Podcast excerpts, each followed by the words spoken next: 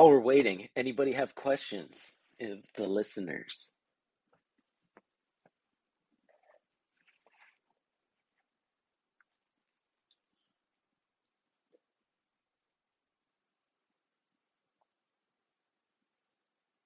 Fine.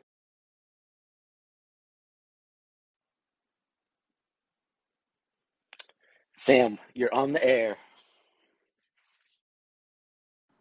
Awesome. Thanks for having me. Um, yeah, so quick question on the Niners. What are your thoughts on Jimmy G's future and how they're going to utilize him going forward next season and future of Trey Lance as well? Uh, I think Jimmy G's future is on a different team. Uh, he, you know, he's got a salary cap hit of like 27 million next year. The Niners have a lot of guys to pay, like Bosa and Deebo, so they're looking forward to that rookie contract with Trey Lance. So, I think uh, all that really can happen is Jimmy G helps his trade value or hurts his trade value. It's only a matter of where he goes. Agreed. Thanks. Thank you. See, Crocker has joined us and Ian. So uh, let's take this next call and then we'll get started. Yes, sir. Ryan, you're on the air and muted. Hey, do you guys hear me? Yes. Uh, favorite 49ers Cowboys uh, playoff moment. Oh my God, Crocky, you have a you have your favorite one? Is it a favorite 49er moment? Favorite 49er Cowboy moment? Oh, Cowboy moment. I mean, as far you know, obviously appreciate you, big dog. Uh, for me, I would say Guys, I'm trying. I'm looking through all the years. That's it, because that's kind of a loaded. And I'm a little too young for the NFC Championship back in '94.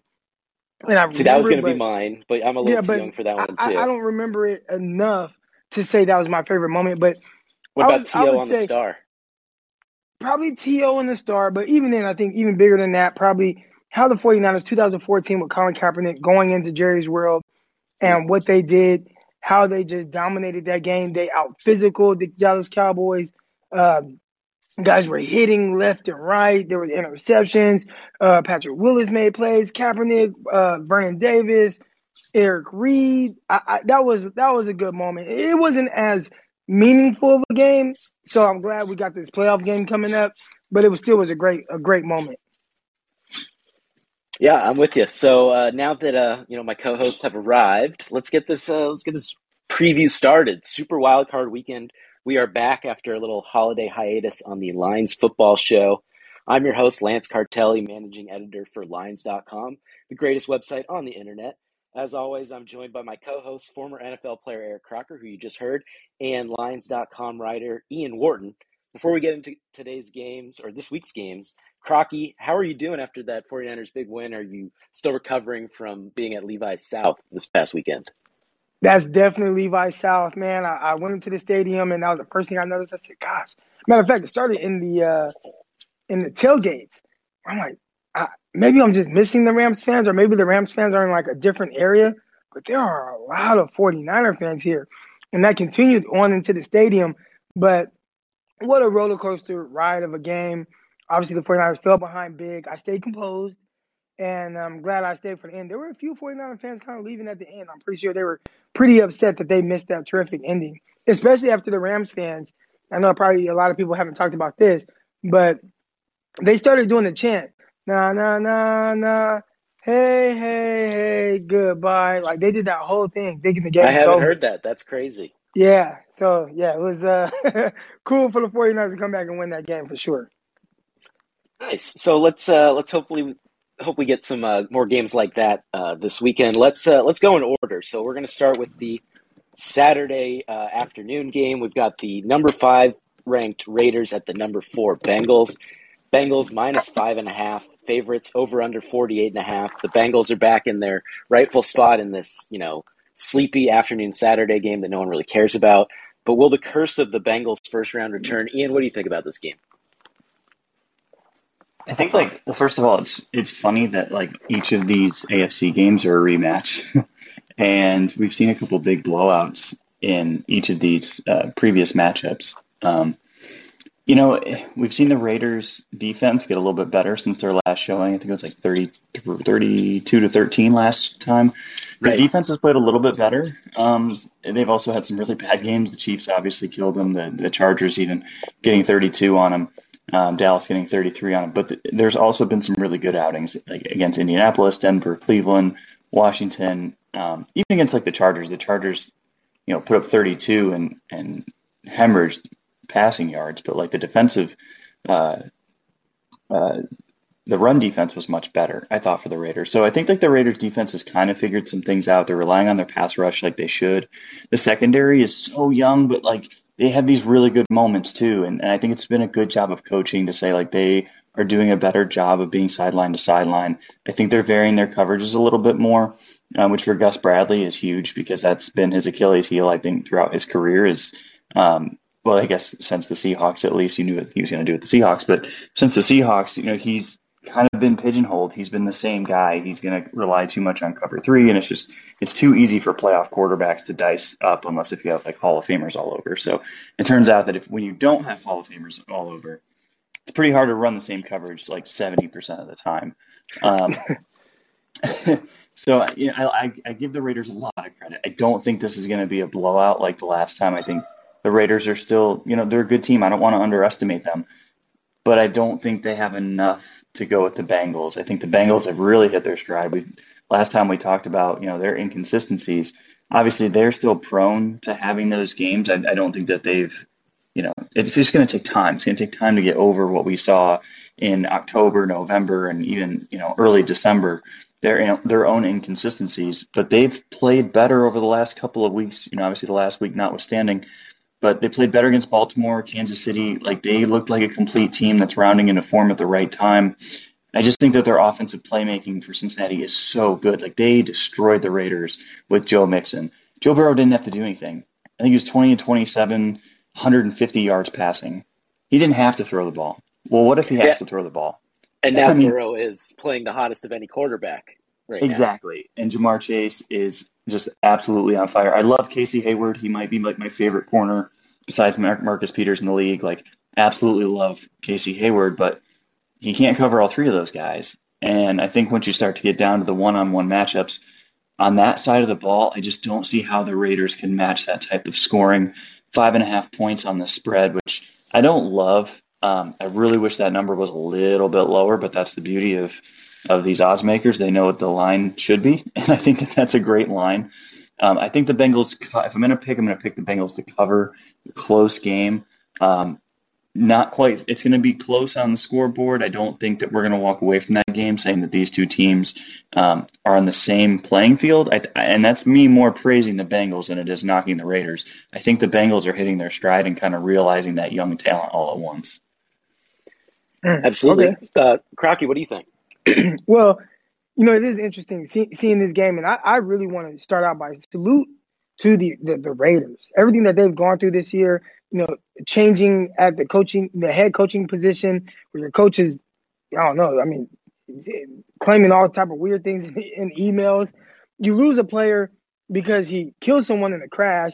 You have another player that's threatening to kill people with a gun, a machine gun, live on the internet and post a video all these different things. And somehow, some way, these guys had enough leadership to like weather through that big time storm and make the playoffs, especially the way that they had to make it by beating out the LA Chargers in that game. So first shout out to them.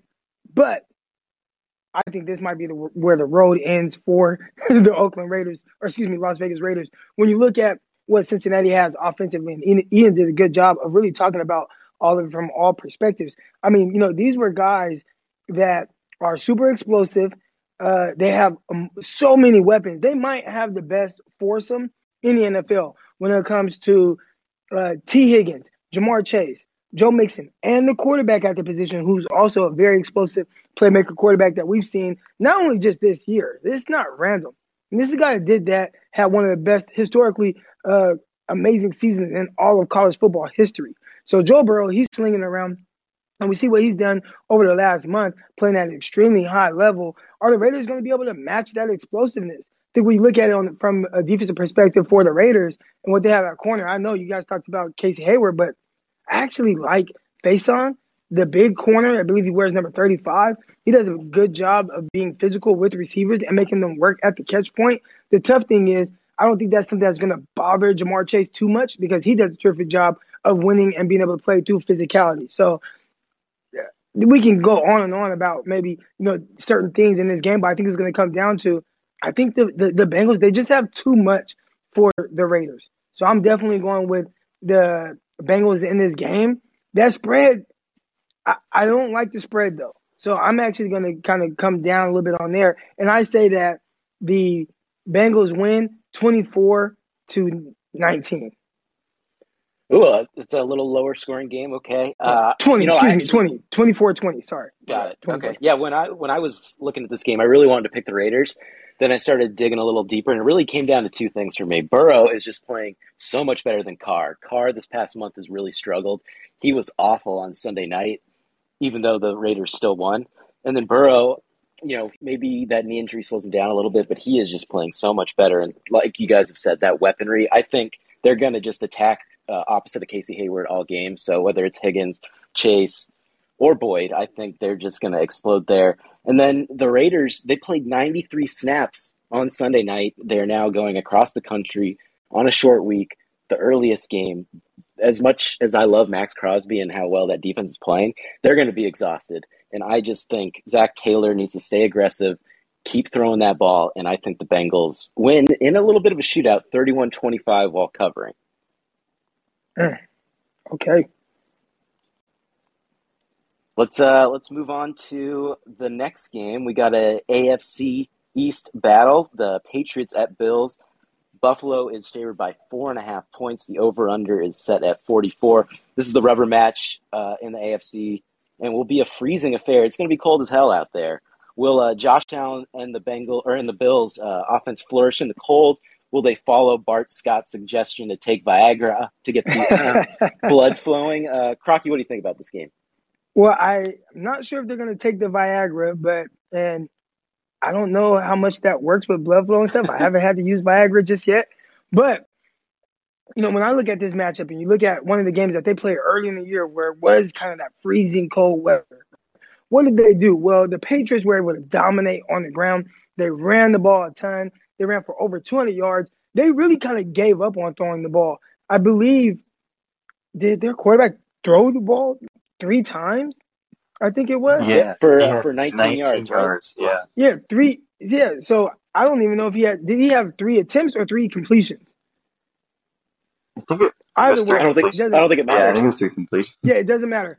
But they weren't throwing the ball, and they didn't trust him. And they were in situations where they potentially could throw the ball. I mean, third and eight where it's like, okay, it's third and eight. And they just really were giving up on downs. So what that told me was, then okay, we want to play to our quarterback strengths. And maybe we don't have to throw the ball a lot, but they just weren't. And I thought even in situations where, you know, they didn't have like this huge lead and you would like to maybe improve on the lead, they didn't do it. So it tells me like they don't think their quarterback can throw in that type of weather, at least not to an extent to where they are going to be successful. Where Josh Allen he threw the ball all around. Now, what it's going to come down to in this game is can the Patriots have a repeat performance on the ground, running for over 200 yards? I would say no. And we saw what happened the next time those two teams played. The Bills dominated that game. It was pretty much over by halftime. You know, I expect this game to be something closer to that because I just don't think that the Patriots are going to be able to replicate that performance that they had on the ground. So I'm picking the Bills in this game, and and I don't like picking against uh, I don't like picking against Bill Belichick just because you know he's just so good, but he doesn't have Tom Brady anymore. So I'm kind of going away from that rule that I used to have. I'm actually picking the Bills in this game to win, regardless of the weather. I'm going 21, or I'll, I'll throw a field goal in there. So I'll say 20 to 10 because I still re- respect the Patriots defense. They have a really good defense, but I just think the Bills are going to be a little bit too much. Yeah, Bill Belichick, you know, third time against an opponent. That scares me a little bit. Ian, what do you think about this game? Yep, and that right there, Lance, is is why I'm leaning towards the the, the Patriots cover. I, I wouldn't be shocked if they win, but I definitely look at this cover, uh, this you know four and a half, and I say, mm, that's a that's a bit of a trap. that that's a bit of a trap play, and I, I think that we're going to see a little bit of the two games um, splitting the difference here. This is going to be one where Josh Allen last game, 30 of 47, 300 yards, wasn't sacked once. Basically a perfect performance. Mm-hmm. I don't know how many times you can say that against a Bill Belichick defense. And some of me, part of me thinks, you know, maybe this was a little bit of a trap from Belichick. I'm not saying he threw that last game or he tried to give Allen easy looks, stuff like that. Obviously not. But we know that Bill Belichick is going to come out of here with some different looks. He's going to be deceitful. He's going to be utilizing potential Houston Texans future head coach Jerod Mayo's uh, genius and, and, and, unleashing some new blitzes, unleashing some new coverage looks. Uh, you know, I just think this Patriots defense can be very tough. I think they're going to come out laser focused. They're going to play well. They're going to single on uh, Devin Singletary a little bit, who's been playing really, really well over the last month. Um, props to the Bills to actually uh, start using him a little bit more. Dynamic talent. They really needed that guy to emerge um, as a difference maker, and he, and he has. So, you know, yes, Buffalo has the clear upside. They have the upside advantage. They are the team that could easily surprise everybody, I think, in the AFC. But I just think the Patriots can play this game tough. They can make it ugly. I don't know that they'll have the same rushing success, like Rocky said in that first matchup. I think that's where like we'll split the difference, right? Like they won't be as dominant as the first game, but they won't be as inefficient as the second game. The second game was really an ugly offensive performance. Um, I don't trust Mac Jones. I, you know, I, I think he's a nice talent. I think he'll be a good starter. I think he is a fine starter right now for what he is. But Mina Kimes of ESPN kind of brought something interesting over the last week up. Um, Josh Allen is 40th out of 41st um, in completion percentage in freezing temperatures. So despite the huge uh, arm, he's completing about 50% of his passes. Build in, the dome, Buffalo. Build the dome. Yes, build the dome, please. um, you know, so I, I think Allen, and Allen has these weird playoff moments. Like he has to kind of get over these big game moments where he just he tries too hard, right? He has these strange, like the shovel against uh, Houston a couple of years ago. Um, couple of big misses last year, a couple of just risky plays. And I think he takes too much on. I think that kind of goes back to what he was at, at Wyoming, where he takes a lot of responsibility. That's the guy that you don't want to show up this game against New England. Don't give the ball to them. Avoid the sacks. Play this more conservatively and allow your team's talent to kind of prevail. Granted, that's not great for the spread if you're taking Buffalo, but I think that that's the way to to avoid an upset loss here. I like the cover. I think the Bills win. Um, I think this would be an ugly game, 20 to, to 17, um, grinded out type of game. Really frustrating one for both sides. Um, I like. I think Buffalo wins, but this really comes down to those turnovers and sacks. And um, you know, I don't have the faith in Mac Jones that he can pull out a win. But I do have faith that in, in him that he'll make a couple of timely throws to keep this game close. And I think Josh Allen will just be a little bit off. And a little bit off means Buffalo's vulnerable. Yeah, I, th- I think it's going to be a close game. You know, it just it has to be. Like Bill Belichick, I don't think his team's going to lay an egg, especially like we've said the third time going against the same opponent. If obviously if Josh Allen plays that perfect game like he did last week and that running game stays on fire, it might not stay that close, but I think he's going to have some tricks up his sleeve. I think Mac Jones has hit that rookie wall now, and he's he has struggled uh, pretty bad recently. But I just have a little too much faith in the Patriots. I like you guys said, I think the Bills win, but with that four and a half point spread in the, as Bill Simmons says, the Vegas zone, uh, I don't think they cover. I've got the Bills seventeen to thirteen. Y'all remember the last time the the Patriots were in the playoffs? You know, they had Tom Brady and they went and they played Tennessee Tennessee pretty much dominated them, right? And that was with Tom Brady. So yeah. I, I don't know. It gets a little weird. You know, you That's got Mac Jones. Yeah. And, you know, and now again, that wasn't the third time that they played Tennessee in the season. So you can give them that aspect of playing the team and the familiarity of it. But I think ultimately, if you have a quarterback that you can't trust to play in cold weather, it, it can get a little weird regardless it's going to be a big yeah. test for Jones for sure. Like I think that's like outside of my interest in seeing Allen and just what he does, because to me he's just fascinating. Like every single week he's fascinating, and seeing his legacy be built a little bit this playoffs. Like outside of that, I think Mac Jones and how Bill treats him is my top storyline. Like how he yeah, how much does he trust him?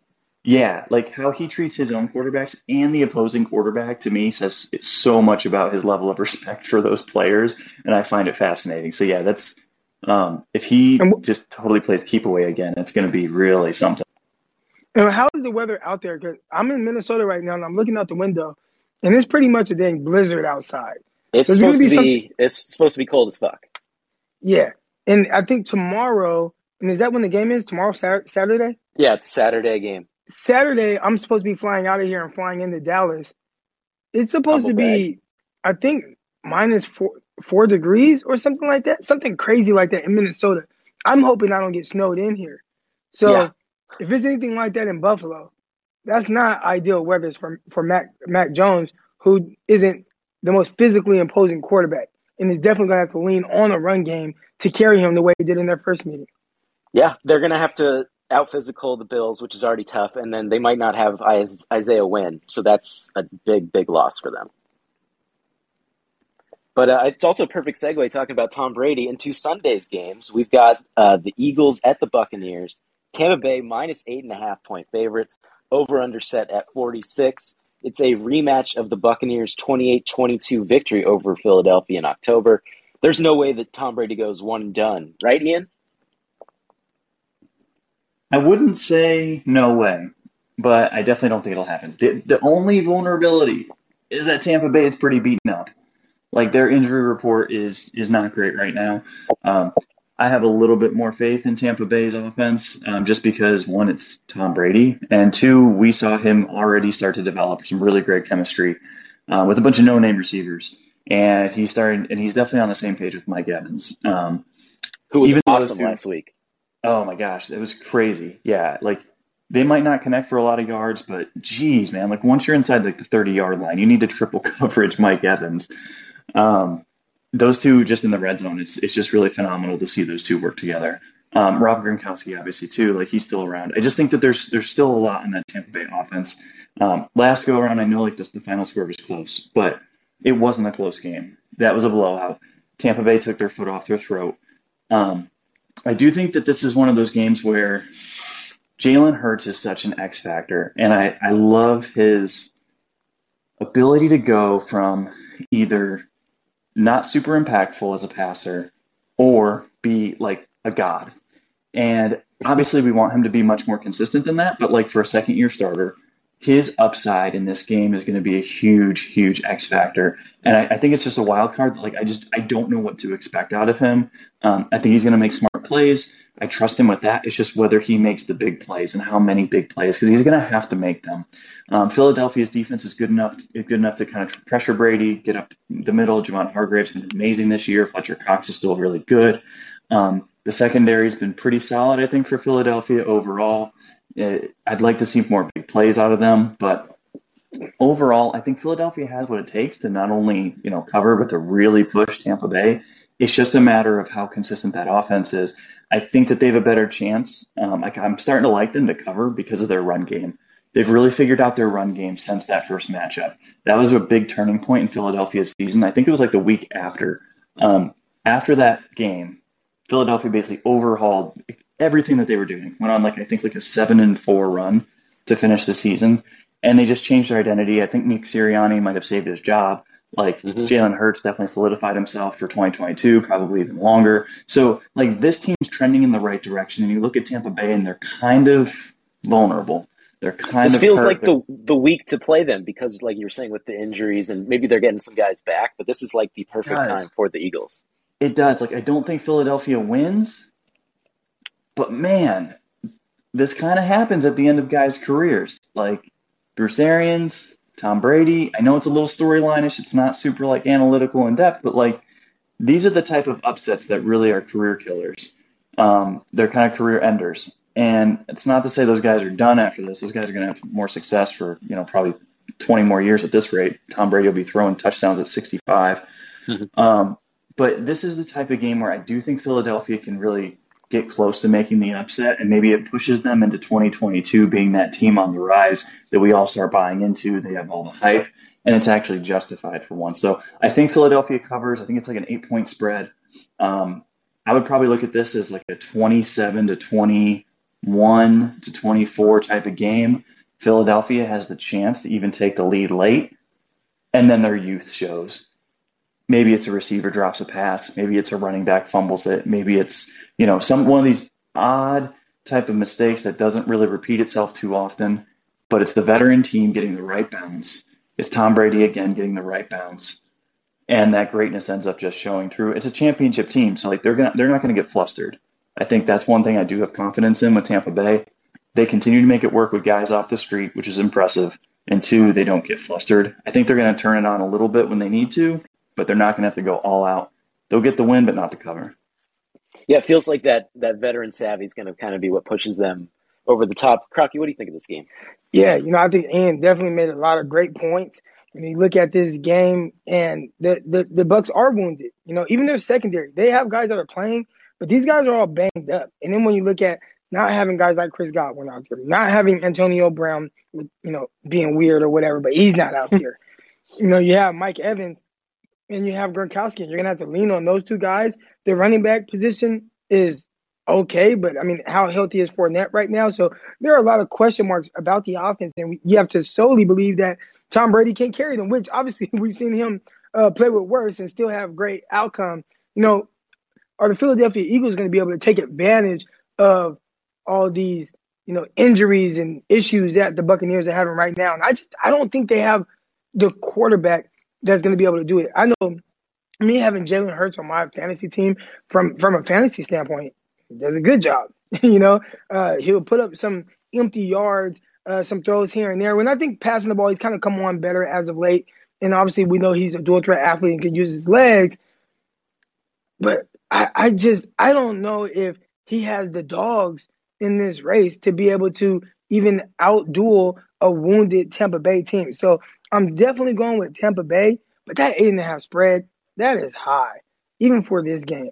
So I'm I'm looking more towards a you know 24-17 game. Now one thing that can make it, you know, interesting is you know, Philadelphia Eagles have a decent pass rush. You know, they, they got some guys that can get after it on defense a little bit. Uh, you know, you got Darius Slay. He's made some big plays. They have some guys that can really make it interesting, but I, I think I just believe in Tom Brady a little, little too much to kind of figure it out. And I just feel like there's no way he gets outdueled by Jalen Hurts on this stage. Yeah, it sounds like we're all pretty much on the same page on this one. Uh, Jalen Hurts, like you guys said, he's that boomer bust guy. He pretty much needs to pull a Taylor Heinicke from last year for the Eagles to have a chance in this one. The Bucs are shorthanded, but they are getting a little healthier. They're getting Lavonte David back. They're getting Shaq Barrett back. Leonard Fournette's going to be back. So I, you know, we don't expect them to get back in playoff intensity right away, but they are getting a little healthier. But what I think is the most interesting thing is the Eagles run game versus the Buccaneers' once bonded run defense. It used to be Tampa Bay's strength. Now they're 16th in DVOA, stopping the run. I think Eagles, you know, are going to play that ball control kind of offense. They're going to try to run it down their throats if Brady doesn't go up quick. Um, I think Darius Slay could slow down Mike Evans a little bit. That's a really fun wide receiver DB matchup. But I still see Brady being fine with taking those little eight yard completions and just, you know, death by a thousand cuts. So I've got the Buccaneers winning 24 16. So one point off of what Crocky uh, thought. Yeah. Let's move on to the game of the weekend. We've got the 49ers. We've got the Cowboys. Cowboys minus three favorites. So it's the closest uh, spread of the games. Over under 51. Two uh, NFC powerhouses finally meeting again in the playoffs. Crocky, will uh, the 49ers stay hot after that 17 point comeback? Man, you know, that's the big question. And I think with the 49ers, you know, they go as far as Jimmy Garoppolo mistakes or lack thereof can take them. You know, can the 49ers establish a run game and have a game where they don't do things to kind of bite themselves in the ass? And that's kind of been the issue with the 49ers throughout this season. You know, it's not an issue with ability. It's not an issue even with injuries. You know, the 49ers are fairly healthy right now, uh, especially at the right spots. They got all their guys playing all their elite guys at that. You know, but they fumble kickoff returns. They have one of the worst special team units. You know, those are the type of things that can really hurt the 49ers in this game. When you look on the other side of the ball, you have the Dallas Cowboys. And they have this explosive offense, but their explosiveness mainly shows up against teams like I don't know, their NFC East team with with the the Eagles and Washington and the New York Giants. That's where they've done a bulk of their damage and really increasing that points per game. When they're not playing against their divisional opponents, their points per game drops off drastically. So, what Cowboy team is going to show up? The team that has struggled to beat teams with a winning record. They have they have they have one win against a playoff team, and it was the it was the uh, uh, uh, excuse me, Patriots. They beat the Patriots, and it really kind of took a pick six from Trevon Diggs to do that. Now, talking about picks and pick six, they do do a terrific job of taking the ball away. They take the ball away at a high rate. So you're talking about a team that puts up the most points per game, but also takes the ball away the most. And I think that's scary for the 49ers. All right, but 49ers, I think they got all the players to be able to come back them. I think the 49ers can control this game with the ground game and then uh, generate some big plays off of that. A couple of glaring uh, issues for the Dallas Cowboys defensively. They give up the most yards after catching the NFL. So, you know, obviously that plays right into the hands of a 49ers team who doesn't really throw the ball down the field a lot, but they will hit guys on slants and crossers and get them in situations where they can catch and run. I think that's where the 49ers will excel. And then obviously defensively, I know the 49ers have some issues uh, with consistency on the outside at cornerbacks, but you know, we're talking about the number three defense in the NFL and a team that doesn't give up a ton of yards because they play decent complementary football when it comes to marrying the run game with the pass defense. So I'm actually going to take the 49ers in this game. I think it's going to be close. I think it's going to come down to a field goal. I got the 49ers winning 23 20. Ooh, a close one and a little lower scoring than we think. So you got the under on that one. Ian, what do you think of this game? Oh, real quick. Low scoring. Oh, you know, in the playoffs, things start getting tighter, right? Everybody's like, you're on your A game. Defenses are flying around. So I just, I don't expect to see, especially in this first game, wild card game, where emotions are, you know, running high. I don't expect to see a bunch of fireworks early in this game. I think it's going to be a much like closer game. Almost like if you guys remember back, you know, gosh, terrible game, but 2019 Super Bowl against the 49ers and the Patrick Mahomes led Kansas City Chiefs. I mean, that game was 10 to 10 at halftime. And with seven minutes left, 49ers were winning 20 to 20 to 10. And, you know, obviously there weren't a bunch of points until kind of later in that fourth quarter, but I expect something along the lines of that. Okay. Well, yeah, let's hope for a better result too. yeah, I'm I'm in the same boat as as Croc. I mean, uh, looking at this game, I know Dallas has scored 50 twice in the last three weeks, but like this team still doesn't really seem to know what they are. Like they have all this offensive talent, they rank really well overall, but then they come out and do some major clunkers, and their game scripts really don't have a ton of great flow. I know that Kellen Moore.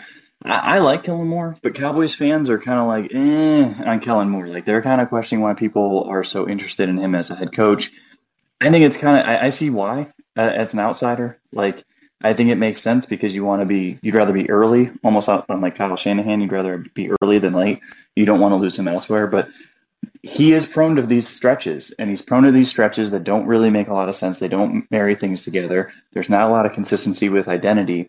Some of that is Dak Prescott. I don't think Dak has been great at all times this year. I think he's kind of taken a step back from where we saw him last year uh, before he got injured. And so I think those things really create a vulnerability against a team like San Francisco because San Francisco is so consistent. We know what San Francisco will be. They do what they do extremely well. And it's a little bit like New England, where it's like they're so good at what they do that it's hard to go against them sometimes because if the other team doesn't give their A game, they're going to win. And that's just because San Francisco is consistently like an A minus, maybe a B plus, depending on Jimmy Garoppolo and, and how well he plays. But that's really their lone X factor. Everyone else is is really consistent in their role. They're going to get theirs, and they're going to create problems for the other team. Dallas, if they come out and play great, sure they can win. They can win the Super Bowl. But I think that they could also lose this game and go into the offseason with some major questions. Like their variance between their upside and their lower tier quality of play is is a really really tough thing to predict. I don't think that they're going to get demolished or anything like that. Of course, I, I do think this is going to be a lower scoring game. I think sphincters are going to be tight. I think this is going to be you know experienced quarterbacks that can play well, but are facing really good defenses. Defenses that look to take the ball away. Defenses that are in the right place more often than not. I do think that the, the Cowboys corners have to be extremely sharp. I think Shanahan's going to attack all those uh, corners with his misdirection runs, especially Trevon Diggs. He's got to play those those edges extremely well. He's got to be tight in run coverage. If he's not, you're going to see some really big gains, and that's going to change the game completely. I, I, wish this line was a little bit more. I think when it opened up, it was a, maybe like a point, point and a half more. Um, I was happy to grab San Francisco at like four, four and a half. Oh yeah, three, three is tough. three is tough. If if I'm picking, I'm going to pick a cover. I think it'd be you know, it's kind of same kind of range, 27, 24. Um, I would pick San Francisco to cover, but I, I don't like this line at all. I'm probably more comfortable playing the, the total. I'm looking closer to the under.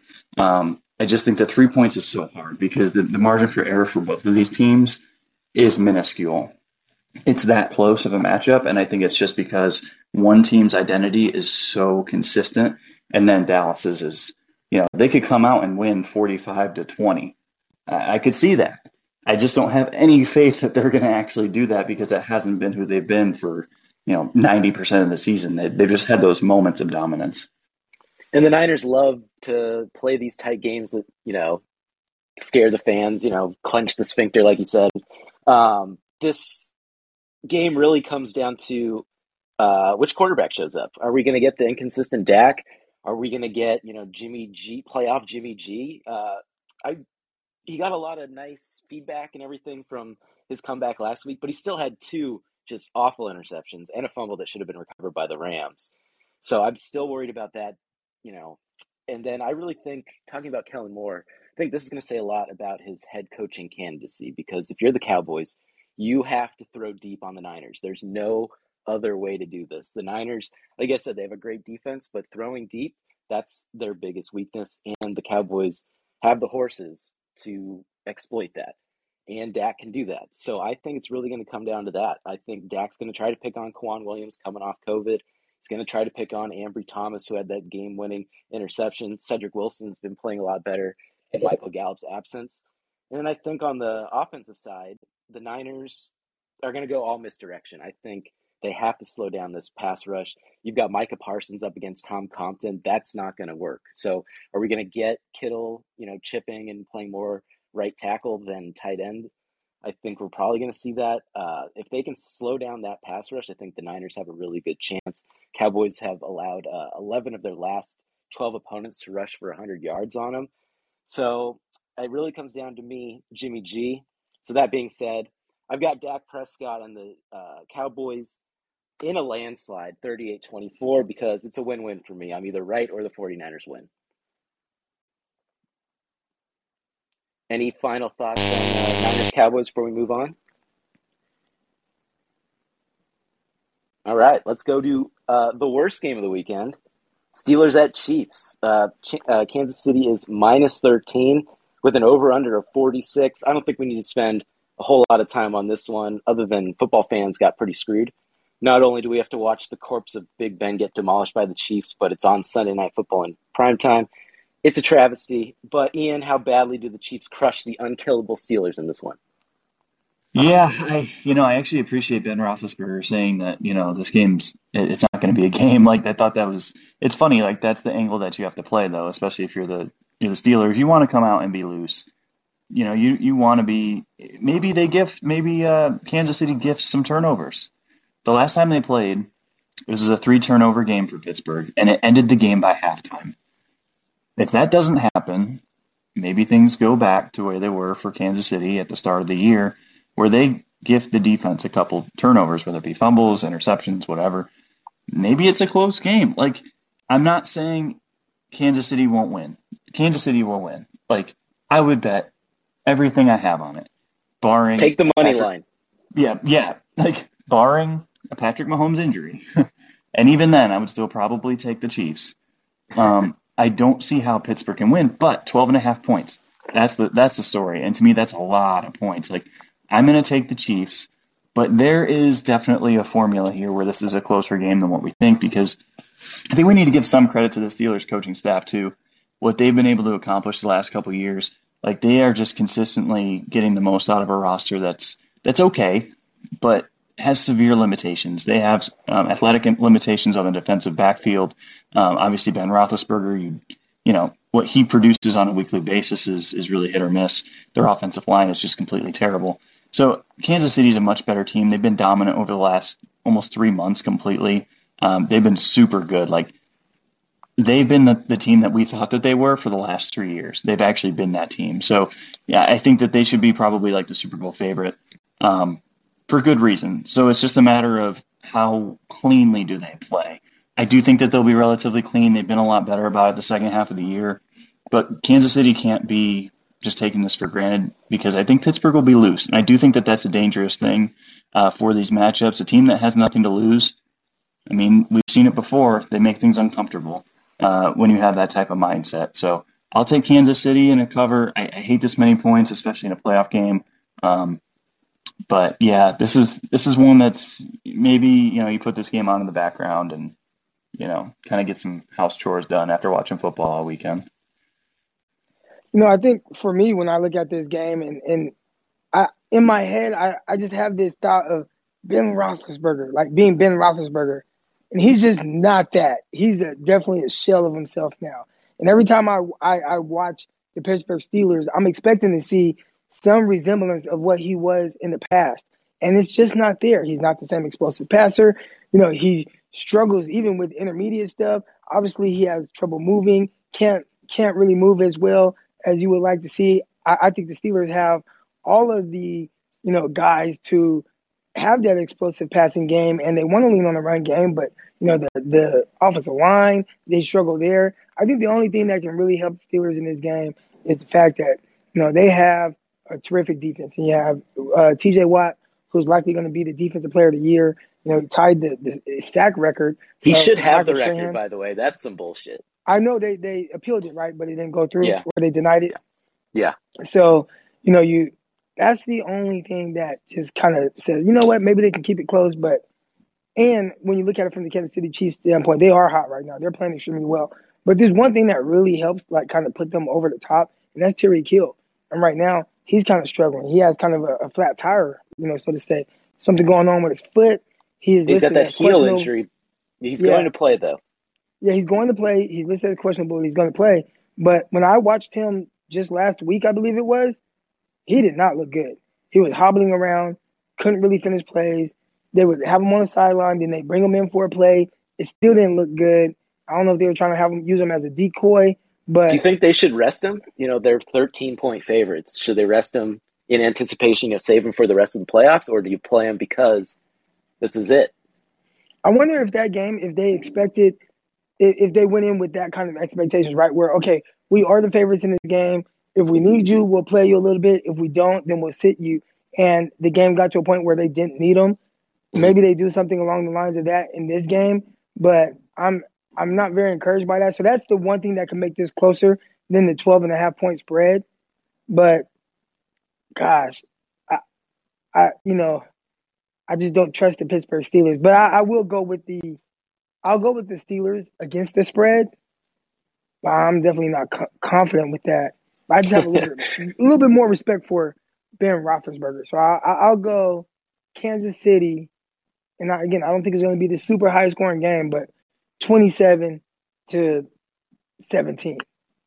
So you're you're more of a stay away from this big old line. So I, I can respect that. I yeah. I think uh, I think Big Ben's going to wish his season ended last week with that Ravens win. You know, you go out on top. You don't have to go to the playoffs and get embarrassed by however many points. I think uh, you know, like you said, T.J. Watt needs to have a Defensive Player of the Year kind of game just to slow down this offense. And then I really think the only chance the Steelers have is you throw up some some of those Hail Mary balls to Diontae Claypool. I know Juju's back, but I don't expect much there. And hope that you hit on some of those deep passes because other than that, you know, goodbye, Big Ben. I'll see you in the Hall of Fame. Uh, Chiefs are winning big, 38 13. Mm. And let's move on to the final game. It's the fifth ever Monday night playoff game, a NFC West showdown. We got the number five Cardinals at the number four Rams. Rams are four point favorites, over under set at 49 and a half. Who has the advantage in the third game in this uh, year's series? Uh, Crocky. Oh, wait, wait, what, what two teams was that again? Cardinals, Rams. Oh man. So the the Rams are the favorites, right? Yeah, four point favorites. I don't like that. I don't like that spread at all. You know, when I look at these two teams, especially the, the Rams, you know, you look at that last drive, right, in the 49ers game, where Matthew Stafford had the ball, and the 49ers had all three timeouts. We're talking about less than two minutes. And they ran the ball three straight times instead of trying to pick up six yards or whatever it was to pick up a first down and put the 49ers away. That told me a little bit about how Sean McVay feels about uh, Matthew Stafford. And the guy McVay they traded two first round picks for. Right. If if McVay doesn't trust him enough to pick up a first down with this receiver that's pretty much been unstoppable all year and was definitely unstoppable in that game, I see. I don't even think they threw an incompletion to Cooper Kupp. So you've been hot all game, and it's the biggest. Like this is the time to put the 49ers away, stick a fork in those guys, and end this game, and you run it.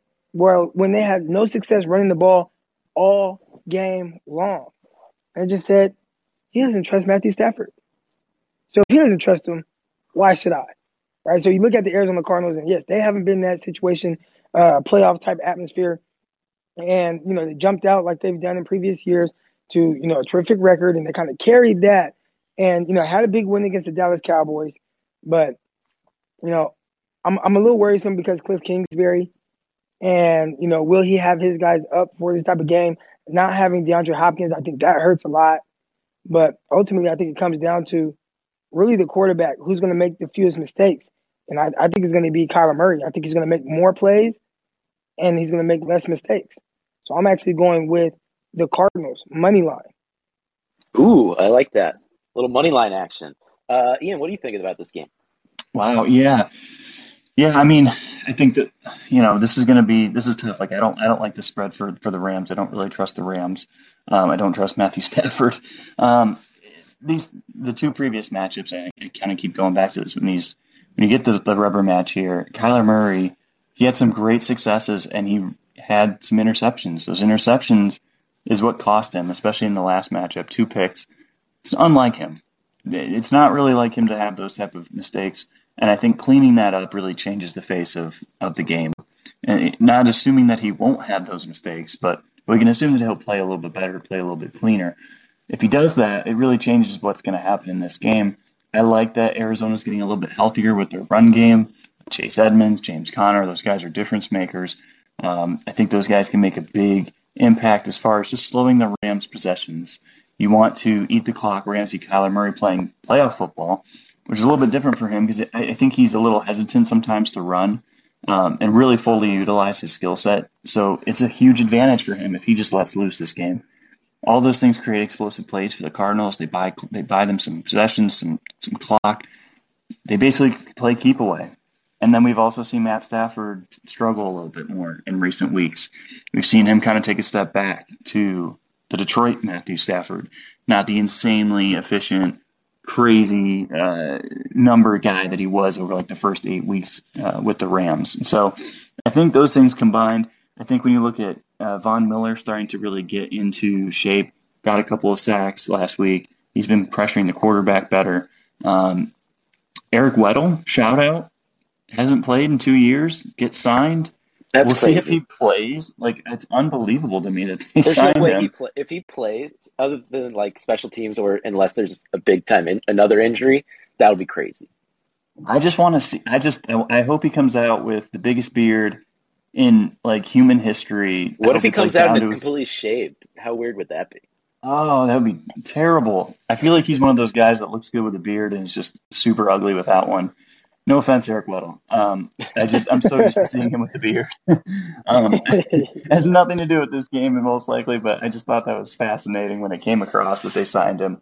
Um, I mean, like the Rams are really good. I just you know, Sean McVay, he's just so rigid with what he does. And I, I think that there's an opportunity for a creative team, um, for a really, really creative offense um, with Kyler Murray and, and, his ability to create things um, off schedule. You know, JJ Watt, you know, that is he officially active for this week? I haven't seen anything. He, uh, he's been practicing. He's yeah, I think he's going to give it a shot. Yep. Okay. I mean, I like that. You know, I want I want as many of these difference makers as we can. Um, if I'm Arizona, like you know, seeing it how um, Marco Wilson, how he's been banged up too.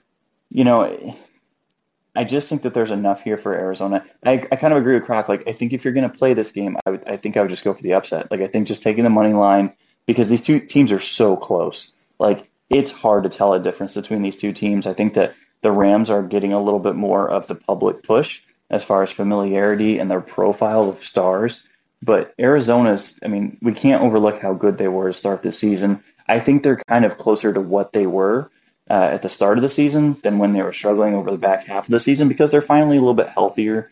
They don't have DeAndre Hopkins back, but their roster was so ravaged uh, for a little bit of time there that I think that their identity it just took a bit of a, a hit, and I think that that was tough for them. It's tough for a, a younger roster. Now they're getting some of their veterans back. They're getting guys that they're comfortable with. I think it will help.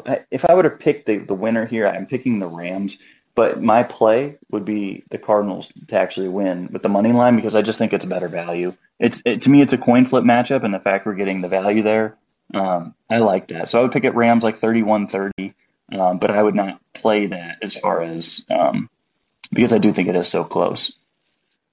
Yeah, I think that makes a lot of sense. Uh, the way I see it, Cardinals are a better road team than home team. Uh, them being at SoFi, yeah. I don't know if the Rams are really a home team at that point or anything. So that uh, I guess that's a push. But I, I agree with uh, I believe what Ian said. You got to unleash Kyler Murray. This is the time to let him yeah. run because without DeAndre Hopkins, the Cardinals have no playmakers. Their most explosive playmaker is like James Conner right now. So he's had that ankle injury though, you know, and, and I have I've had a high ankle sprain. I know how those things can linger. Mm-hmm. I think now you got to shoot them up, tape it up, and just say, "Hey, like, this is it. Everything's on the line now." So yeah, yeah. you you you gotta you gotta definitely unleash them in this type of situation. Yeah, it's because you can't hold them back. There's, they got nothing to lose. Uh, I am worried about the Cardinals' offensive line. It's really bad, and the Rams' defensive line is really good. Aaron Donald had three sacks the last time they played. I actually think the Rams' defense is probably the difference in this. Cardinals just don't have the playmakers right now. Both secondaries are down bad. Like one signing Eric Weddle, the other one could be down three quarters of their starting defensive backs. Um, I don't want to even pick one winner in this game. I think both these teams uh, losing. Whoever wins loses in the next round. But I'm going to go with the Rams winning, but not covering, 23 to 20. Any final thoughts on uh, on this uh, Cardinals Rams game? Nah, that's gonna be. I think that's. I mean, obviously, the 49ers versus Cowboys. That's probably the biggest game of the weekend, and mm-hmm. and you know the, the spread the, says it's, the, the Nickelodeon one, game. Yeah, you're gonna, you're gonna watch right? the Nick thing, get them all uh, gacked. No, I will. Well, I'll, I'll, be at the. I'll be at the game. Oh, you'll be at the game, hopefully. Hopefully, yeah. If I can get out of Minnesota, I, I don't know how. I, you know, I'm not used to seeing snow, so hopefully I don't get snowed in out here. I don't know how that whole thing works, but I'm supposed to fly out tomorrow morning. So, well, prayers up for that. Let's take some questions. Yeah, we we got a couple listeners. Uh, anybody have some questions about today's game, about life? you know, maybe some fantasy football. You know, maybe you have some trouble in your relationship. All right, Alex, you're on the air. Hey guys, can you hear me? Yes. Yep. Cool. Love love this. One of the best episodes yet. Playoffs are exciting. Um, don't know if you already covered this because I joined a few minutes late, but uh, wondering if you have a take on just the best value right now to to win the Super Bowl of any team. Um, obviously, there's some favorites, but uh, best value. Ian, you got any ideas on this one? Um, I was actually going to pull up the odds real quick. Yeah, um, them up too. Just like instinctually, I would say Buffalo. Um, without looking at, at the numbers, Bills plus seven fifty stuck out to me. Uh, I like Cowboys plus eleven hundred if they get hot. Um, yeah, Chiefs plus four fifty. That's all that really. Yeah, I would agree. I think if I were to pick one for conference, I'd probably say the Buffalo um, and Dallas, and and those two teams could lose this weekend. I mean, yeah, that's just yeah. both of their identities are, is so dependent um, on one player, and it's their. I mean, every team is dependent on their quarterback. Don't get me wrong, but like those two fluctuate so much uh, between like this weird milk toast and like this unstoppable force that like depending on when they get hot, if they get hot at the right time, I just think like it wouldn't surprise me if we end up in a month from now and either of those teams is the champion. Um, like they both have the, the, the whole roster too, and I think that's the important part. Is like they both have the defensive ability to rise to against any foe. Uh, whereas, like you look at Kansas City, it's like you're going to have to play a well-rounded game against Kansas City. You're going to have to play really well-rounded against um, even Green Bay. I think Green Bay too. is like they're so good at what they do, and so you need a wild card. And to me, um, I would look at Dallas and say like they have so many wild cards with their playmakers on both sides of the ball.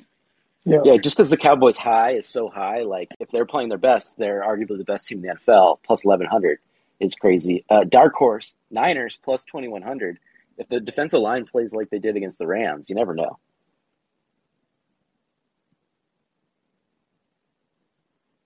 Uh, Alex, you have any more any more questions? No, I love it. I'm just going to empty my savings account on Dallas, and I, I'll have y'all to, to blame if it doesn't work out. we take tips. All right. We got Ryan with another question. Ryan, what's up? Um, what would be like a say like a prop bet, like lock of the week, like say like T, Tee Higgins like over sixty six yards, like something like that. What's what's your guys' lock? Do you guys have any Ooh, any I, I, I, on I top? got a lock. If you are, I have a, yeah, I have a lock. If you're if you're doing prop bets, Kyle Juszczyk's uh, receiver is at seven and a half. Smash the over. Smash the over. Over over of seven and a half on reception yards. That's what you're saying? Yep. Yep. Okay. That's a that's a deep cut. I like that one. Uh, I would take the over on uh, whatever Joe Burrow's passing yardage is. I'm not even sure what it is, but I would take the over on that one. Ian, you have any, Um, any yeah. locked and loaded? Yeah, uh, Jalen Hurts over 199 and a half passing props yards. I think that's crazy low. Like, I like that one. yeah, All right, like, this is one of those more- games I think you could get like 300. I could see. I could see you could have Yeah. like a huge game. especially Just checking that one out. early too.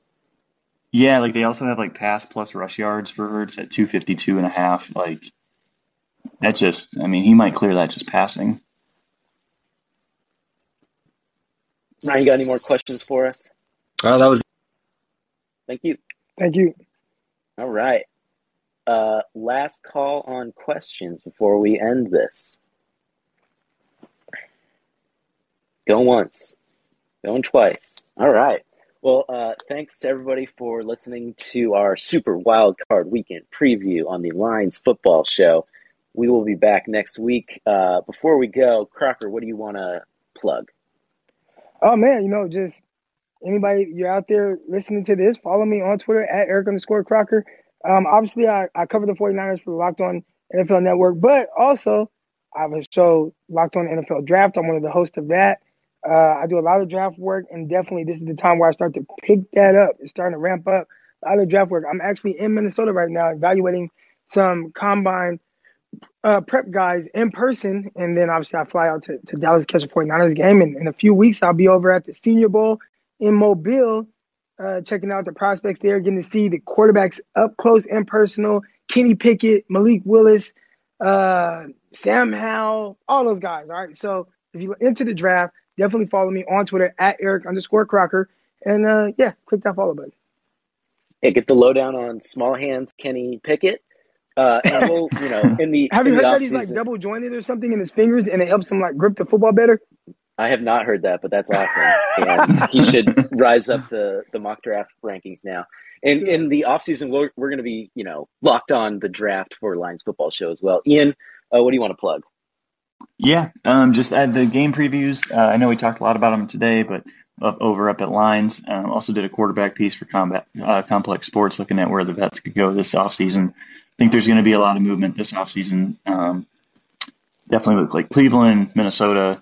Um, those two could be related. Deshaun Watson, all that stuff. So uh, that's also up as well. So and then I mean daily content always up at uh, the uh, old Twitter account. Yeah, so follow them uh, and uh, check out Crocker's uh, YouTube videos on the Lines YouTube page. Check out Ian's stuff on Lines.com. Follow me at Casually Ginger and uh, enjoy the games this weekend. Bye, everybody.